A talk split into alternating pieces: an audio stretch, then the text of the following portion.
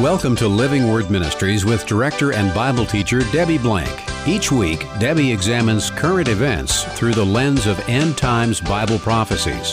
Please visit our website for information and past programs at livingwordministry.org. Now let's open our Bibles to focus on truths from God's Word with Debbie Blank. There was quite a long period of history in the Old Testament when God's people turned away from Him to follow other gods.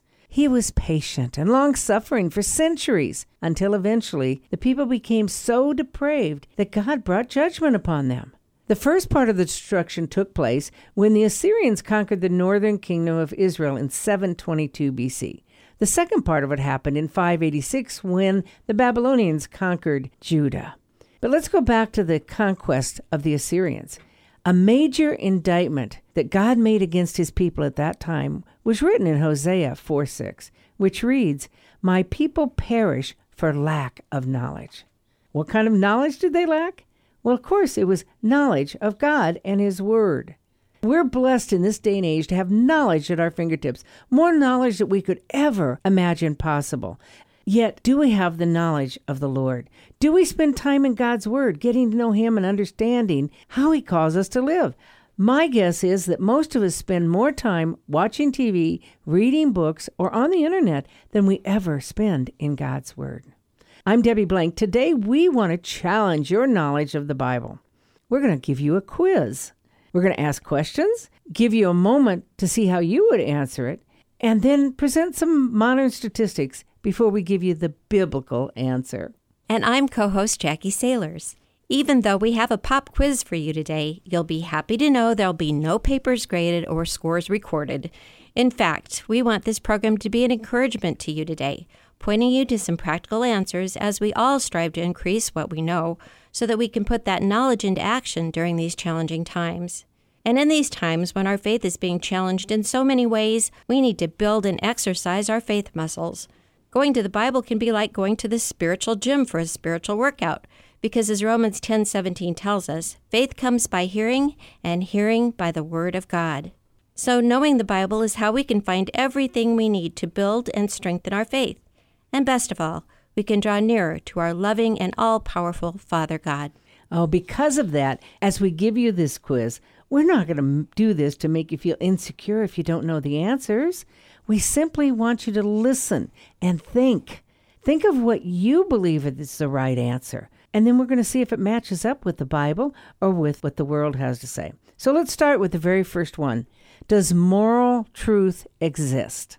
Now consider, according to an Arizona Christian University poll in 2020, 52% of evangelicals say that no absolute moral truth applies to everyone all the time. 69% of Catholics say that. Now consider a Barna statistic. By a three to one margin, adults said truth is always relative to the person and their situation.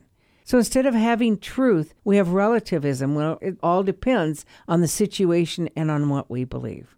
So do you believe moral truth exists? The Bible says it does. 2 Timothy 3:16 says that all scripture is inspired by God and profitable for teaching, for reproof, for correction, for training in righteousness. That says all scripture is God breathed, and He gives it to us so that we can know what's right and what's wrong, and then we can live by it. So there is moral truth. It's God's truth from God's Word. It's not relative to what we believe or what the culture says. It's based on the truth of God's Word. When I was in school, there was a course called Situation Ethics that was being pushed on most of the kids in school. Whatever the situation was and whatever your truth was, then that was what was right for the moment. Well, in the Bible, we have something called the Ten Commandments. It's not called the Ten Suggestions, it's called the Ten Commandments. And we know that just by life experience, that when you live by those standards of God, life is better. And so there are moral truths. God says so even though our culture has changed morality, saying that free sex is okay and abortion and homosexuality and all the different things that we have agreed to in this culture, that doesn't make it right. There's still a standard, a moral standard that God has set out, the precepts of God's word that are truth, and we must stand on the truth. The second question Does the Bible adapt to our culture? Really, what I'm asking is Does the Bible change with the culture? Let me give you an example. In Deuteronomy 7, God told the Israelites that when they go into the promised land, they were to kill everyone men, women, children, everything. So, does that mean when a culture takes over another culture in a war, they're to kill everybody? No. You know how we know that? Because God gives the reason why He told them to kill people. He said, When you go into the promised land, if you do not kill them, you will intermarry with them. You will follow their gods. So God was protecting the people when they went into that land so that they would not succumb to the gods and the ills and the wrong living that the people lived at that time. Instead, they would end up following God. So there was a reason God said that. Obviously, it's not a cultural thing, it was a one particular time thing. Look at tattoos. That's something that people talk about all the time because in Leviticus 19:28 it says we're not to have tattoos or markings on our body or piercings as a matter of fact. That's because in that particular time period, if you did that, you were marking yourself for a pagan god. It would be like if we accepted the mark of the beast from Revelation 13 is specifically a mark that shows that you worship the particular leader that will be in existence at that time. Well, that's what tattoos did then. A tattoo today doesn't do that. Hopefully. I mean, obviously, if you have some Satan worship on there, it does. It has a different connotation today. But does that mean that the Bible adapts to our culture? The answer is no. The Bible does not adapt to our culture because if it did, that would mean that the Bible changed. And if the Bible changed, that would mean that God changes. And yet we know from Malachi 3 6 that God never changes. In Leviticus 18:3, God says to the Israelites, "You shall not do what is done in the land of Egypt, where you lived, nor are you to do what is done in the land of Canaan, where I am bringing you." You shall not walk in their statutes. You see, Egypt and Canaan were the cultures of the day. And when they went there or lived there, they were not supposed to adapt to those cultures, but instead to continue to follow the Word of God. That's how we are to be today. If men determine and interpret the Bible based on what they like, what they are inclined to go along with, then it makes it so that we are the co author of the Bible, and we are not the co author of the Bible. We aren't allowed to really be what people call cafeteria Christians, where we go along the line and pick up what we want and leave behind what we don't want. We don't have the authority to cross things out of the Bible and to change them to what we'd like them to be. We're talking about knowing God's Word and knowing the context of God's Word and then following it accurately. That's why 2 Corinthians 6:14 says, "Do not be bound together with unbelievers. For what partnership have righteousness and lawlessness, or what fellowship has light with darkness?" When we follow the ways of the world, and by the way, the culture is the way of the world because the culture changes with people. That's following the ways of the world, and we're not to do that. As a matter of fact, in Romans 12:1 it says, "Do not be conformed to the world, but be transformed by the renewing of your mind." God knows that the world is made up of people who make decisions that are based on their own hearts, whereas those of us who follow God and his word make decisions based on truth, based on the Bible. A lot of people tell you that as far as homosexuality goes, that's just an Old Testament thing. That doesn't equate to our culture now. But God didn't change his mind. He doesn't change because if he did, we can't trust him. We don't know what God would do next if he changes his mind based on what culture decides to do. Let's move on then to the third question in our quiz. In order not to be offensive to others, should I omit the name of Jesus in prayer or conversation? So, looking at Matthew 10 32 and 33, the Bible says, Therefore, everyone who confesses me before people, I will also confess him before my Father who is in heaven. But whoever denies me before people, I will also deny him before my Father who is in heaven. There's one answer right there. Absolutely. People are offended by the name of Jesus Christ. They shouldn't be. He's our God in the Bible. He is the one who died for our sins and rose from the dead.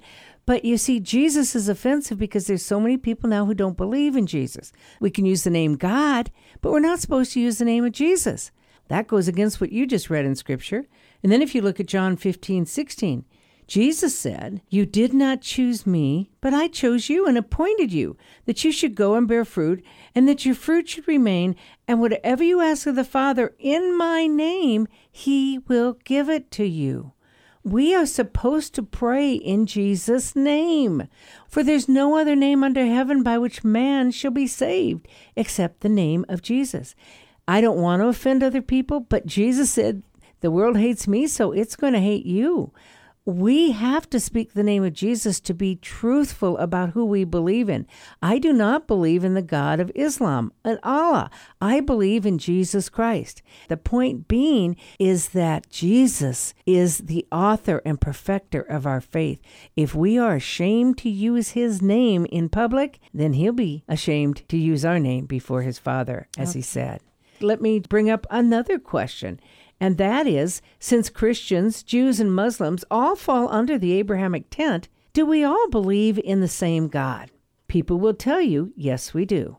I just quoted that verse from Acts 4:12, which is there is no other name under heaven by which man shall be saved, and that's the name of Jesus Christ. Philippians 2 9 through 11 says, At the name of Jesus, every knee will bow and every tongue will confess that Jesus Christ is Lord to the glory of God the Father. It's not Muhammad is Lord. It's not Moses who's Lord. It's Jesus Christ who's Lord. You see, Christians believe in one God, with Jesus Christ as our Lord and Savior. Jews believe in Yahweh. They do not believe in Jesus Christ as their Messiah. Muslims believe that Jesus was a righteous man, a prophet even, but they don't believe he was God. They do not believe that he died or rose from the dead, nor do they believe that he saved us from our sins. So you see, we all have three different beliefs about who Jesus Christ is. So therefore, since Jesus is God, Jesus is our Savior, we do not all believe in the same God. And even though Abraham is the father of all of those groups, if you want to go back to scripture, there was only one child of promise. And God made that very clear to Abraham that the lineage of the Messiah would be through Isaac. And so it was not to be through Ishmael or any of the other children of Abraham, but it was only through Isaac and that line that we would come to faith in the Messiah. That's right. Let's move on to another one, which I heard from a friend one time. I have fallen out of love with my husband. God wants me to be happy, so I'm going to get a divorce. Is that okay? Is it okay because we've fallen out of love? I think at one time or another, most people fall out of love. There were times in our marriage where I really didn't like him very much. And I know there are times when he probably didn't like me either because of just different circumstances or tough times that we went through. But that doesn't give us the right to get a divorce because we fall out of love. Love is a commitment. If we read Ephesians 5, we see that the marriage commitment between the man and the woman is like the commitment of Jesus to the church. If we divorce our spouse because we don't like them, or they've changed, or we've changed, that's like saying that Jesus can divorce us because he's changed or because we've changed and we don't deserve his love or any kind of irrational beliefs like that. When you consider the Malachi 2:16, God says, "I hate divorce." In Matthew 19, verses 3 through 9, Jesus talks about the divorce, and that's because the Pharisees were testing him.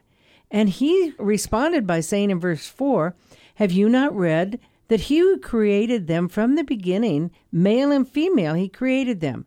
And for this cause a man shall leave his father and mother and cling to his wife, and the two shall become one flesh.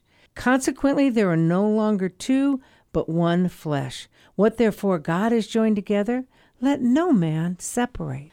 Now, Jesus does allow for divorce in the case of sexual encounter, because if you understand that passage that I just read, when God brought man and woman together and the two became one flesh, that was a sexual union, and that is never to be stopped or taken away. If it is because of the unfaithfulness of one of the partners, then that breaks the marriage up. So he allowed for divorce for that reason. But the point being here is just because our feelings change doesn't mean our commitment does. Because if we can fall out of love with our husband, we can fall out of love with God. Because our feelings have changed, or we're mad at God, or He didn't do what I wanted Him to do. Therefore, I'm just not going to follow God anymore. No, we don't follow our feelings, we follow our faith. when you think of Jesus' standard, his standard is actually higher. Some people think that maybe Jesus would relent, you know, because they, he cares about your feelings. And of course, he cares about your feelings. But the Lord seems to be more concerned about the building of your character than just your comfort. And so, what you described in your marriage, Debbie, is I'm sure there was a lot of character built over the years between the two of you as you worked through those things. And I think what some people do is they don't know where to turn. God doesn't hate divorce because he hates people who have become divorced. He loves people who are going through struggles. So don't ever feel like if you're divorced that the Lord hates you and hates what you did.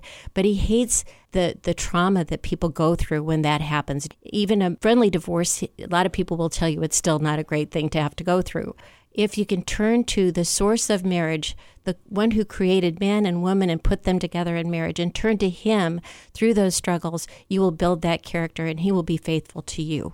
I'm glad you brought that up, Jackie, because I never planned to get a divorce, but I sure thought about it when things were tough. But as you say, our characters were built for both of us. And now here we are. I couldn't be happier in my marriage. I am so blessed that I stayed in this relationship. Amazing what God will do when we follow God instead of our own feelings.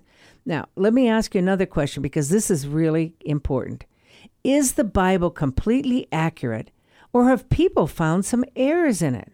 You know, if you read the Bible sometimes, it looks like there are places where God made mistakes when He gave us His Word. There are places in the Bible that looks like Jesus started out in one city and ended up in another, whereas in another passage it was just the opposite. Well, I'm here today to tell you there are no errors in the scripture. How do we know that? We've already quoted 2 Timothy 3:16. All scripture is inspired by God. It's God breathed. And therefore, if there are errors, that means God makes errors and God doesn't cause errors. God doesn't make mistakes. So we know there's no error in Scripture because of that. Then look at John 17 17. Sanctify them in truth. Thy word is truth.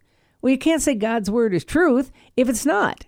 And yet, Muslims say that the Bible has been corrupted, that it was actually Ishmael that Abraham tried to sacrifice rather than Isaac.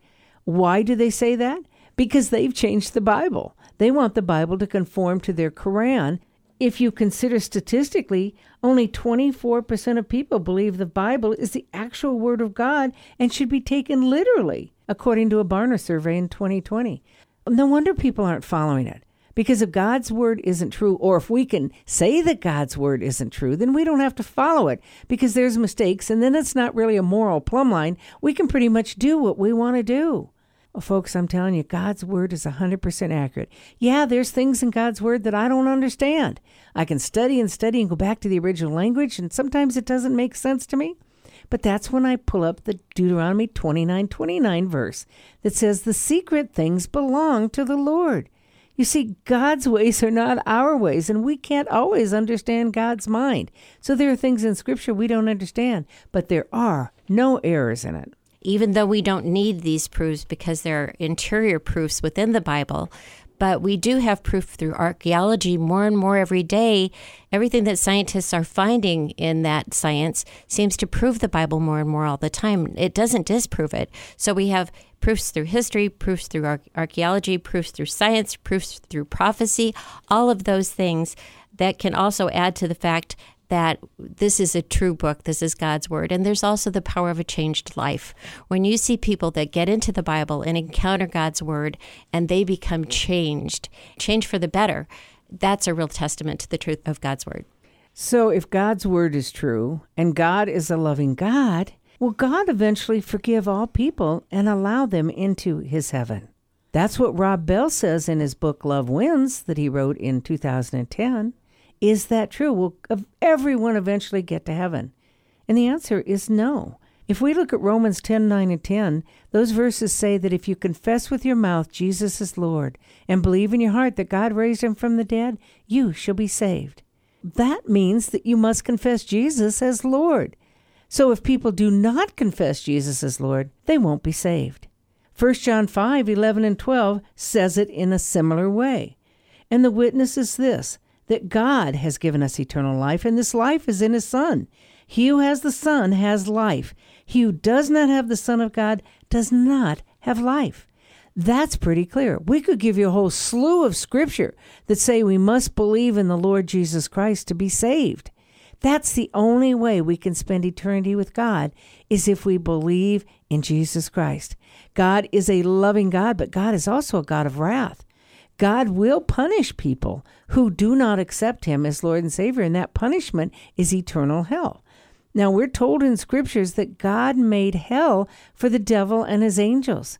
But when man sinned, unfortunately, the door to hell was open for them if they did not believe in the Messiah, Jesus Christ. The only way to get to heaven is by a relationship with Jesus Christ. Believe in the Lord Jesus Christ and you will be saved. Jesus said, I am the way and the truth and the life. No man comes to the Father but by me. The next question, Debbie, is Is religion just a crutch for the weak? And you hear that quite often with people who are agnostic or atheists. They reject religion because it's just a crutch. It's something that will help people if they're weak. And you know, sometimes I think that's not such a bad thing. Sometimes in life, we all need a crutch, but the Bible is far more than that. Oh, so much more. As a matter of fact, Paul addresses that in 1 Corinthians chapter 1. Starting in verse 18, for the word of the cross is to those who are perishing foolishness, but to us who are being saved, it is the power of God. For it is written, I will destroy the wisdom of the wise, and the cleverness of the clever I will set aside. Where is the wise man? Where is the scribe? Where is the debater of the age? Has not God made foolish the wisdom of the world? For since in the wisdom of God, the world, through its wisdom, did not come to know God, God was well pleased through the foolishness of the message preached to save those who believe. So Paul dealt with that issue that the wisdom of the world is foolishness before God, and how those of us who believe are considered foolish. But it's not weakness, it's just how the world sees it because the world has their own crutch, whether it's what they want to believe, whether it's their own values, whether it's their culture. That's what they rely on to make their decisions.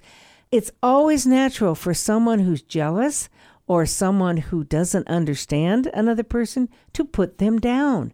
That's why people try and put us down, try and make it so that we're weak and believing Scripture is weak. Now, in light of that, let's consider people who think that if I'm a good person and work hard and take care of my family and go to church, that's what a follower of Jesus is supposed to do, right? Well, not according to Luke 14. If we're going to be a follower of Jesus, our life is supposed to be a lot different than what we're seeing. It's not just about going to church for an hour a Sunday. It's not even about praying once in a while when you need God for something being a follower of Jesus Christ does require us to work hard and take care of our family and go to church. But that's just one thing.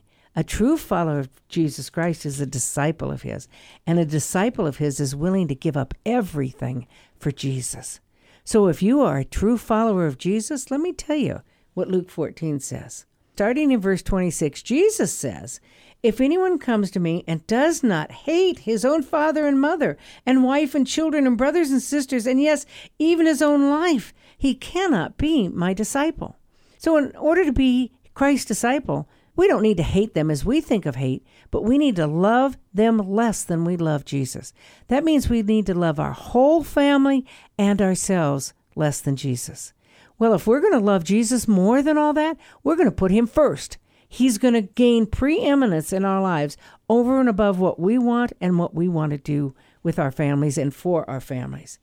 He goes on in verse 27 it says, Whoever does not carry his own cross and come after me cannot be my disciple.